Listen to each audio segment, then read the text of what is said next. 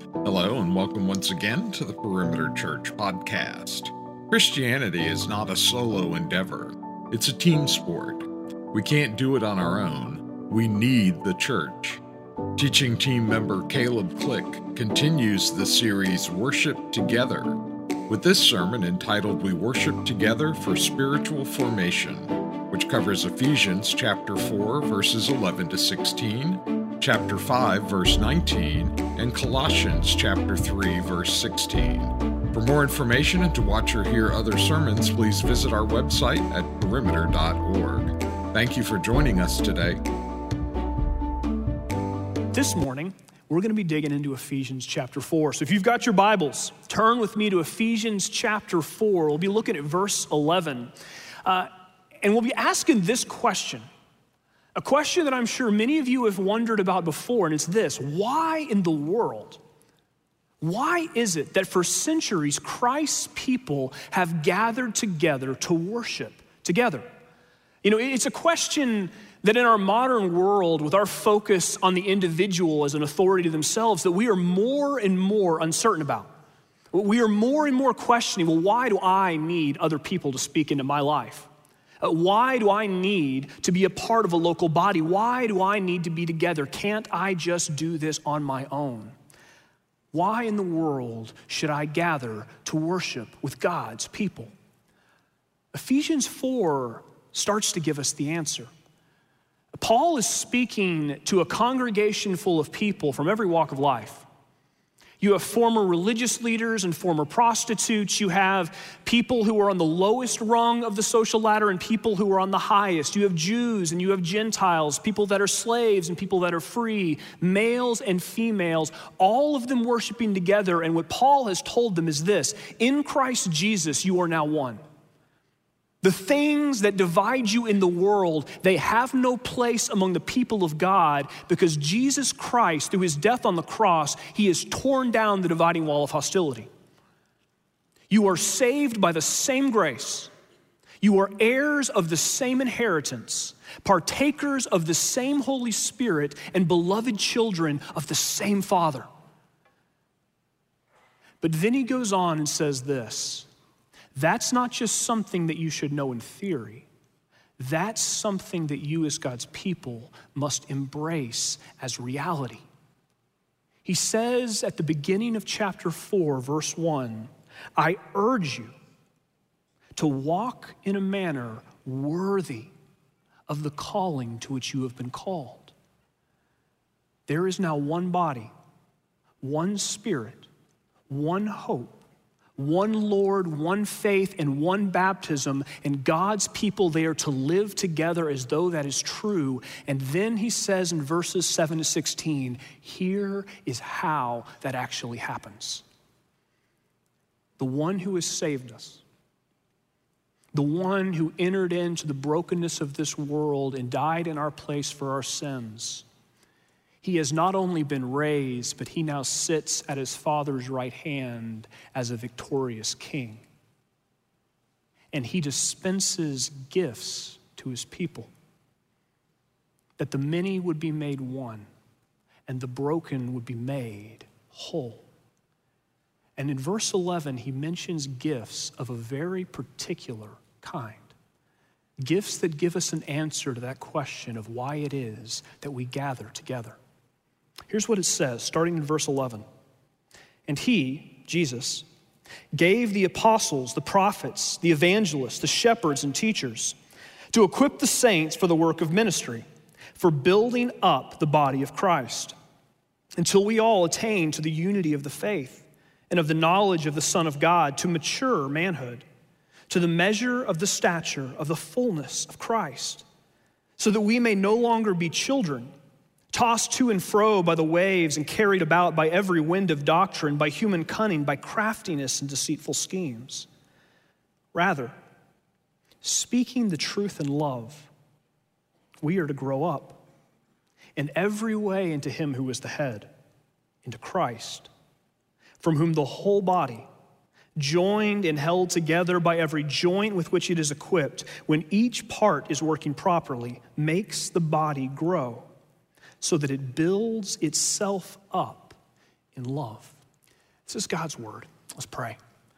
Father, we ask this morning, would you take your scripture and Lord, would you unfold its depths to us through the power of your Holy Spirit in such a way that we would see and behold the glory of your Son Jesus and be transformed into that same image? Would you do this now in Jesus' name? Amen.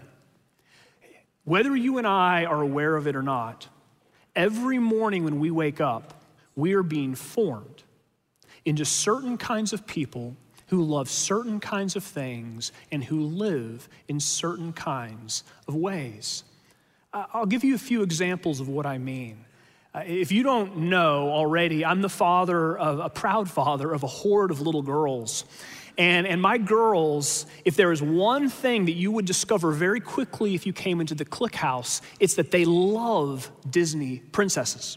If you were to pull into our cul de sac on any random night of the week, more than likely, you are going to see one of those girls wearing a, a weather inappropriate princess gown and running around in the cul de sac. A, a gown that, because it's been loved so well, is literally falling apart, but they won't part with because it's precious to them. Uh, we have a trunk full of dresses like that. They have princess coloring books, princess movies. The, the twins, Lucy and Alice, they've requested specially for their fifth birthday party in February that this princess named Elsa make an appearance. If you're unaware of who Elsa is, I'm so happy for you. Um, I know very, very well who Elsa is at this point. They adore princesses. But, but here's the thing that love didn't come from Mallory and I. Uh, we are not people who particularly love princesses. I mean, my house growing up, it was male dominated. You were much more likely to watch a Jean-Claude Van Damme movie than you were to watch a Disney princess film. Uh, that was my upbringing. And so the things that I love, you know, if we think of it as parents, what do our kids love? Well, they love what we do. Uh, princesses weren't something I loved. Princesses weren't something Mallory loved. In fact, when we found out we were having girls, Mallory and I had a conversation. And one of the things we said was this we want to make sure that this whole princess thing, which is so big in our culture, it is not something that gets pushed on these girls. we don't care. If they grow up to love them, that's totally fine. But it is not something that is going to come from us. Well, guess what happened? We had little girls, and all of these people who loved us started giving us things. We had gifts to celebrate their birth. We had hand me downs coming from cousins. And with those hand me downs came a trunk full of princess dresses. And with those gifts came princess toys and princess movies and princess coloring books. And something remarkable happened right in front of Mallory and I's eyes. My girls, through no direct input of my own, my girls were formed to be certain kinds of people who loved certain kinds of things and lived in a certain way. And how did that happen? Because that was the world in which they lived. Do you realize that every single one of us is being formed in just the same way? That's not just something that happens to little kids, it is something happening to each and every one of us every single day. It's what happens and is happening to you every night when you go home and you turn on the TV and you put on Netflix or the news and you begin to watch shows or sh- uh, television things that are communicating certain images and certain ideas to you every single night. It's what happens when you climb on your Peloton in the morning, and not only are you basically worn down to a shred of yourself, but you're also told by the instructor over and over again that you are the only thing that stands between you and what you deserve, which is a gospel, just not the true one. It's what's happening to you every single day when you walk into school, or you stand at the carpool line, or you walk into work. And you see people wearing certain kinds of clothes and driving certain kinds of cars and drinking certain kinds of drinks and talking about certain kinds of things. It's what's happening to you as you mindlessly scroll through social media. looking at image after image and post after post, we are all, every one of us, by all of those things, we are being trained, formed to think there are certain things that are beautiful, certain things that are good, certain things that are desirable, and certain things that are not. And those things, and a million others like them, they are forming us into certain kinds of people. The scriptures the scriptures speak to that. Because Jesus, he would have us formed into another image, not into the image of this world, which leads to death, which leads us to desire things that will not give us life, that will ultimately leave us empty and broken and hurting and wounded, but instead, he would have us conformed into the one image that brings us life, and that is his own. But here is the problem if we live in this world where, as fallen human beings, we are literally drowning in things that would shape us into images other than Jesus Christ, we need a place, we need a school, we need something to happen, something to be given to us through which we can be formed into the image of another.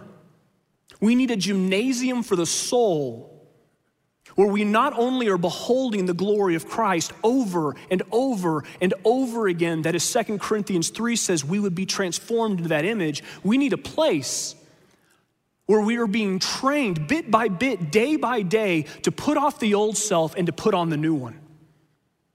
Where we are being taught by the power of the Holy Spirit to walk in a manner worthy of the calling to which we have been called. What Ephesians 4 says is Christ, He has given us just such a gift and it's the church.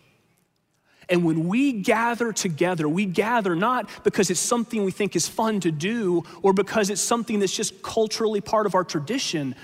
We gather because Christ Himself says, Here is where I form and shape and renew and restore my people into my image. We gather to be formed because Christ says, I work through the ministry of the word and through the ministry of the body to make the many one and the broken whole. You see it right here in this text.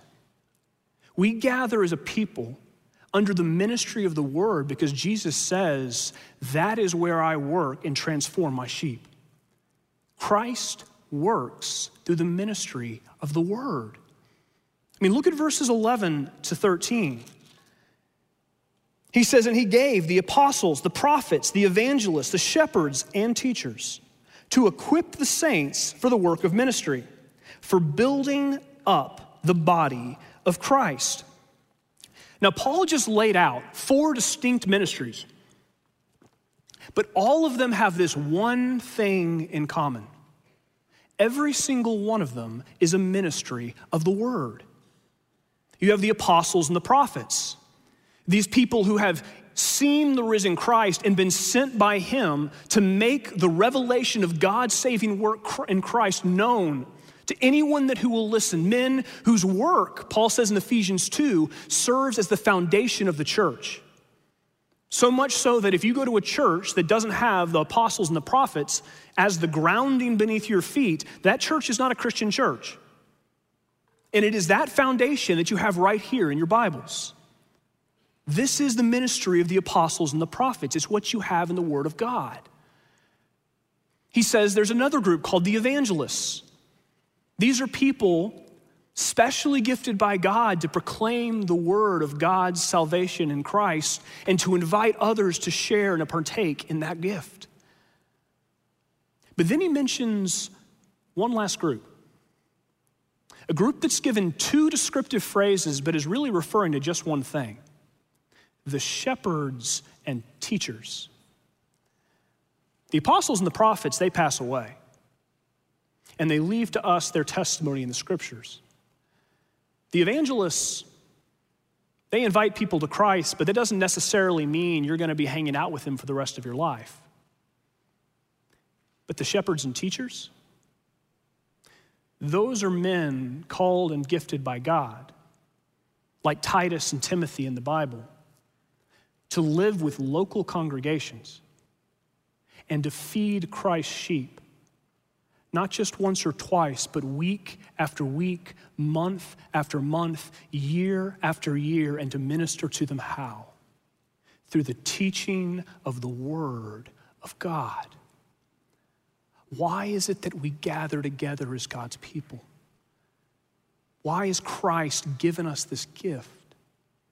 That we would stand on the foundation of the apostles and the prophets respond to the call of the evangelists, and sit under the ministry of the shepherds and teachers that God has given to us. He's calling us to regular worship under the ministry of the Word. And he says, here's why Christ has given this gift to you to build up the body. In verse 12, Paul says God, Christ has given us this, this gift, the apostles, the prophets, the evangelists, the shepherds, and teachers to equip the saints for the work of ministry, for the building up of the body of Christ. You know, that word, equip, uh, in, in our modern parlance, I mean, it has this very specific connotation in most of our ears. You know, when I hear the word equip, I think of something like what I experienced when I was a, a golf course maintenance guy in college.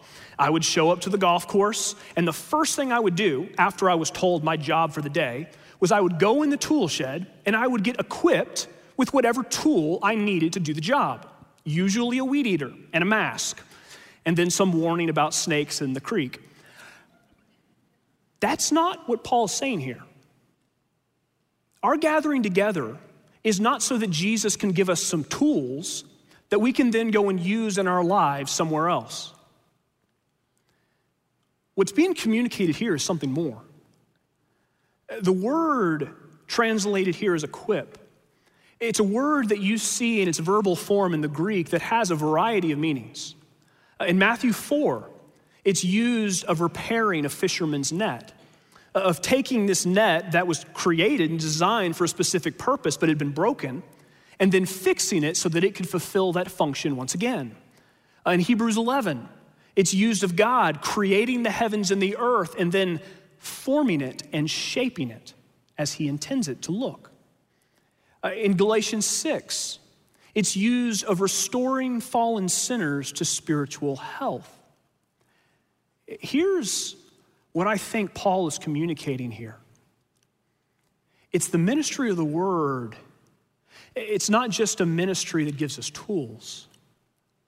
It is a ministry that takes us and makes us new, that restores what sin has broken, so that what God created us to be, image bearers of God, and what He has redeemed us to be in Christ, image bearers of God, would be what we truly are. And as those made new, we would then use the gifts that He has given us for the building up of the one body of Christ. Why do we gather together? For the same reason that when you break a bone, you go to a doctor. Not just because you want the pain relieved, but because you want the bone set so that it would heal and you would be able to use that bone the way it was intended to be used. When we gather together in corporate worship, you are never a mere observer. You know, it may feel that way. There may be Sundays where you show up and you sit down and you feel like you're watching a bunch of stuff happen, but you don't really feel any sort of transformative change. But what the Word of God tells you is that every time you show up and you sit under the ministry of the Word, God in Christ Jesus, He is doing a transformative work in your heart and in your life through the Word. He is taking broken hearts and making them whole through the word. He is speaking to our specific places of sin and brokenness and announcing to us the good news of his forgiveness through the word. He is awakening us to the deceptions that so fill our ears and our eyes in this world. And he is saying, here is the way that you should go, and here is the way that truly leads to life through his word. Christ is doing the one thing that we need more than anything else. He is giving us Himself so that we would not be like the world, but instead like Him. And through our gifts, diverse as they are, the one body would be restored to health. And what Paul says is that gathering under the ministry of the word to be remade into the image of Christ, that is something that we need not just in the beginning of the Christian life, it is one that we will need until the day Jesus returns in glory. Look at what it says in verse 13. Until, meaning we're not there yet, we all attain to the unity of the faith and of the knowledge of the Son of God, to mature manhood, to the measure of the stature of the fullness of Christ. He's saying this is an equipping that we need until Jesus comes back and he makes us one in full, until he makes us those who are filled with the fullness of the Son of God. Which means you never outgrow the church. You don't ever get so spiritually mature that you don't need to come and worship with God's people anymore. And if you think that, that actually means you have descended into immaturity. Maturity brings you into the body of Christ and unites the body of Christ. Immaturity means you walk away. And why is it Jesus wants us to do this? For the same reason he came and died for us. Because Jesus loves us. You know, it doesn't say that explicitly in this text, but that's the implication, isn't it? Jesus knows that left to our own devices in a world where we are awash with this tidal wave of formative influences, all of them wanting to form us not into the image of God, but into the image of idols, that we need a place where we will find refuge for our souls, but not only that, where we will be grounded and rooted in the truth of Christ. He loves us. And as it says in verse 14, He doesn't want us to be like children who were tossed to and fro by the waves and carried about by every wind of doctrine, by human cunning, and by craftiness and deceitful schemes. He wants us to see and see clearly. He wants our affections ordered properly so that we would love the things that give life and hate the things that bring death, and our lives will be conformed more and more to Him. You know, I, I geek out about a lot of stuff if you've ever hung around with me, there are certain things I get very fired up about. I get fired up about Georgia football, which has been a great year, by the way. Uh, I get fired up about movies like Dune because I'm a sci fi nerd and I like those things. I also get really fired up about something that is probably going to make you go, What in the world? I get excited about Calvin's view of worship, like really excited. Because Calvin, when he looked at corporate worship, here is what he thought. The gathering of God's people, in Calvin's eyes, that is the formative engine of Christian discipleship. It is the hub around which everything else spins. And the reason he thought that was this he knew something I think we are prone to forget that God created us to worship. And he created us to worship himself. But here's the problem because of the fall, we keep worshiping. The problem is we worship the wrong things. And what is it that Scripture tells you? Whatever you're worshiping, that is what you will become like. You become what you worship. And so, if we are a people who, because of the fall, we are blind to the truth about God, and we cannot find the full truth about Him in our own power or strength, who need Him to reveal Himself in Jesus Christ and in His Word, then we are fools if we think we can gather together and just worship according to our own desires. Because what will we end up worshiping? An idol. And what will, whose image will we be formed into? The image of an idol. And so Calvin, Calvin said if we want to be formed into the image of God, then we need to worship him only as he has revealed himself to be in his word. Which means when you gather to worship, here's what it should be it should be grounded in, governed by, and saturated in the Word of God, because it is in the Word that we get Jesus Christ. If you went into Calvin's Geneva and you decided to worship one Sunday, it would probably feel weird. You would walk in and you would be called to worship by the word. When you started to sing songs, every single one of them would be, guess what? Not even hymns or songs based on the word. They would just be straight scripture. You sang the Psalms. When you confessed your sins, they were confessions based upon the word. You have heard the word read. You would have heard it preached. You would have heard it prayed. You would have seen it in the sacraments proclaim to you the hope that we have in Jesus Christ. Every element that made up the service was only there because Calvin could find it, and you guessed it, the Word. When you looked at the structure of the service, it was intended to take you as a worshiper into the story of God's redeeming grace in Christ and to call you to a response, a story that you find where? The Word. And here was Calvin's vision it was that as we worship in the sanctuary, as we come again and again and again under the means of grace through the ministry of the word, people whose hearts have cut into them more deeply than they know the grooves of sin, desires and passions for things that will ultimately kill them, they would have those hearts remade by the work of the Spirit, and God would dig the grooves of grace instead so that those who worship in the sanctuary would then be those who worship in the world and who flood all of God's creation with his glory and praise. People remade in the image of God. It's beautiful. And the reason that I love it is because I think, I think that's the teaching of Scripture. It's what Paul is talking about right here. And there's two things Two things that I would say here. One, this should change what you look for in worship. You know, when I first came to Christ, if, if you were to somehow dig it out of me what I was looking for, I don't know if I could have named it.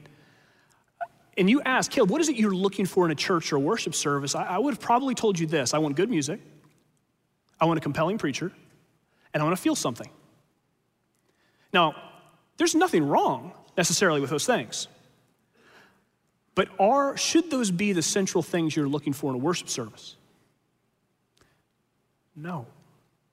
In fact, those three things can be absent, and it can be a far more transformative experience. What kind of things should you be looking for in worship? You should be looking for a worship service that is grounded in, governed by, and saturated with the Word where Christ alone is exalted, where sinners are called to repentance, where in everything that is said or sung or prayed or seen, you are being presented afresh with the one who gives life in Jesus Christ. That's what we should be looking for.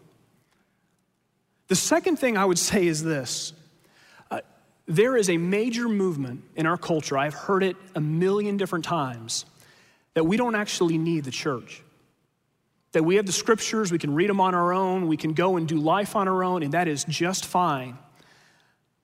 And, and I would challenge you if that's you.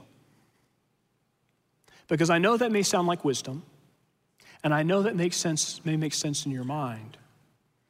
But while it may sound like wisdom, it is not the wisdom of Jesus Christ. Do you think you are wiser than Him? Jesus gave us this gift to build up the body of Christ because he loves us.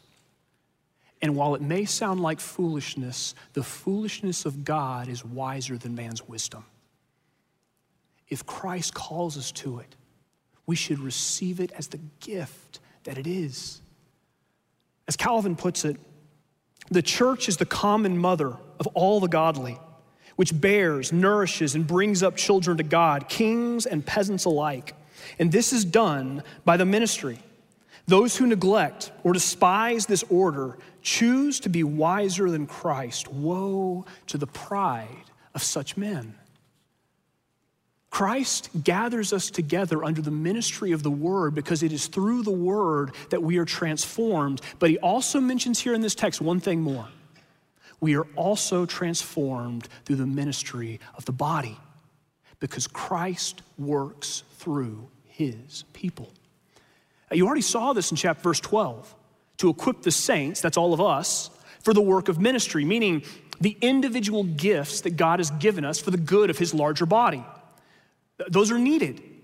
Well, he picks up that same theme in verses 15 and 16.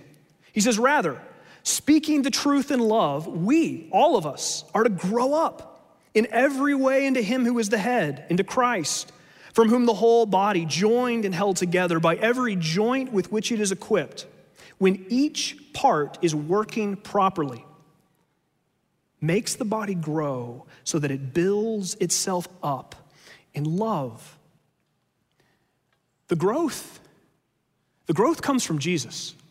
Christ is the one who makes us grow up. But did you notice the means? It's the body. Our gathering, it is not incidental to our spiritual formation.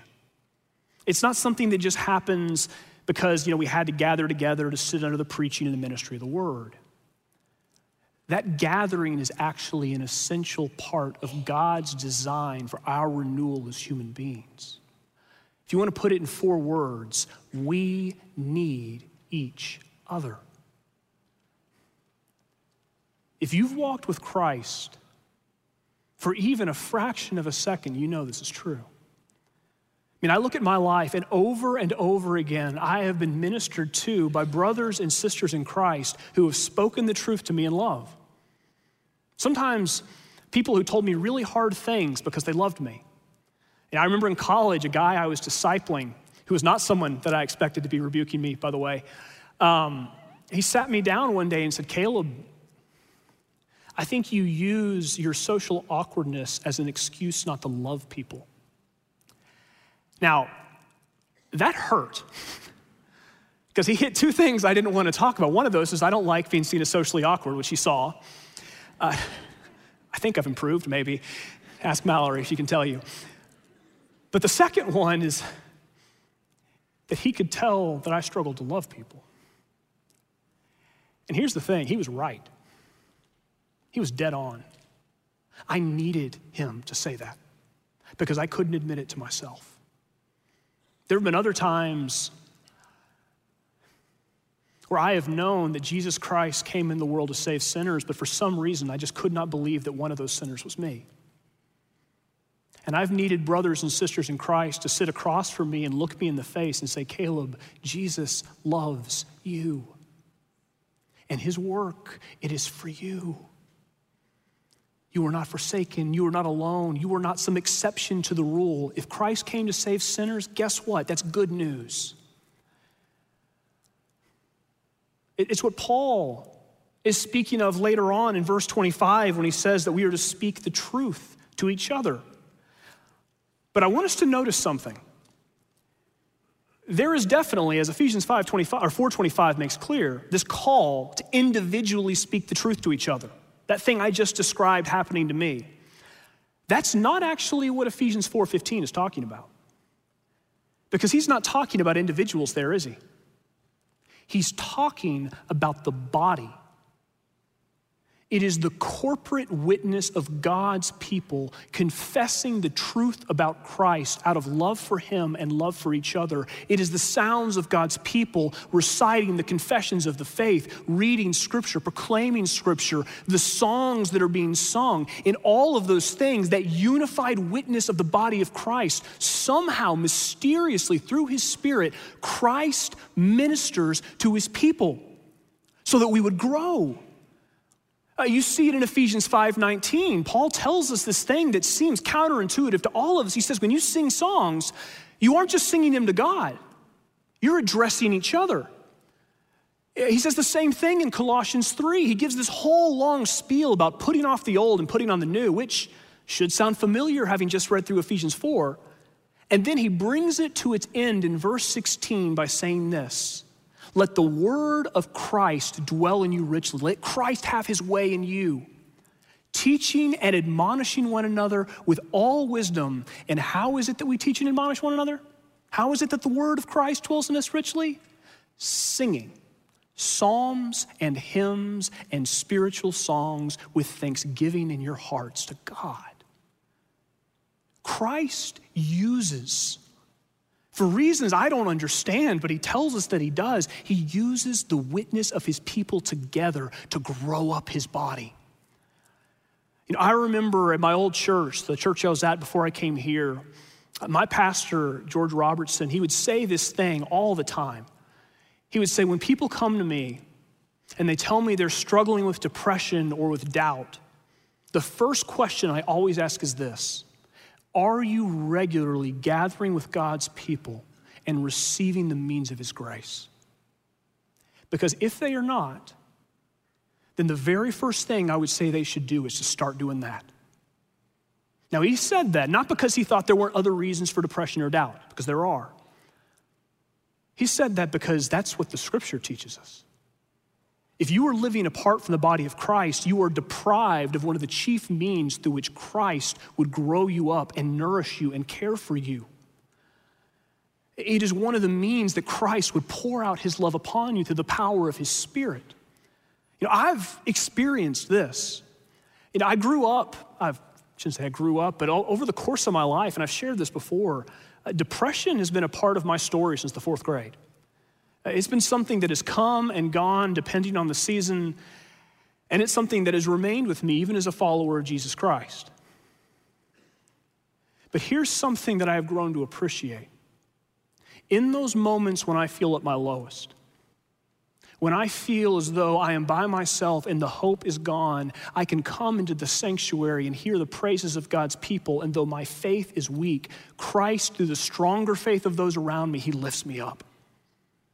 And He reminds me that I am not alone, I am not forsaken, but I am beloved and cared for. And He does it in and through the body. We don't get that when we're apart. You know, we're in this really weird season where for a long time we worshiped separate from each other. And then we came back together and came into this really weird season where people seem to be fighting more frequently than they did before. I don't think that's disconnected. We aren't meant to worship alone. Now, are there good reasons from time to time for that to happen? Yes. Some of you may be at home for very good reasons. But I will tell you this there is something that happens with the gathered body of Christ that cannot happen through a television screen because Christ intends his people to be together. Because how can we become one if we are living apart? We live in a world that is awash with influences that would form us into the image of something other than Christ. But Jesus Christ, the Savior of sinners and the seeker of lost sheep, He has given us in His church a gift a place where we can gather under the ministry of the word and through the ministry of the body, be remade into his image, where we learn to put off the old and to put on the new. And as people from every walk of life, more and more become one in him. As Calvin puts it, we have no greater help than public worship. For by it, God raises his own folk upward step by step. It is the means of grace by which God bears us up as if in chariots to his heavenly glory, a glory that fills all things with its immeasurableness and even surpasses the heavens in height. May we, as God's people, embrace that help as the precious gift that it is. Amen. Gracious Father, we ask, would you take this service, everything that we have done, Lord, the praying, the singing, the preaching, the reading of scriptures, everything that is here, Lord, would you use it? Would you meet us with yourself? Would you transform us into your image? And as we worship you here, would you send us out as those who worship you in spirit and in truth? Would you do this in Jesus' name? Amen. You've been listening to the Perimeter Church Sermon Podcast. Perimeter Church is located at the corner of Highway 141 and Old Alabama Road in Johns Creek, Georgia. Please visit our website at www.perimeter.org for more information, to give us your feedback, and to find other sermons from our teaching team. Thanks for making this podcast a part of your day.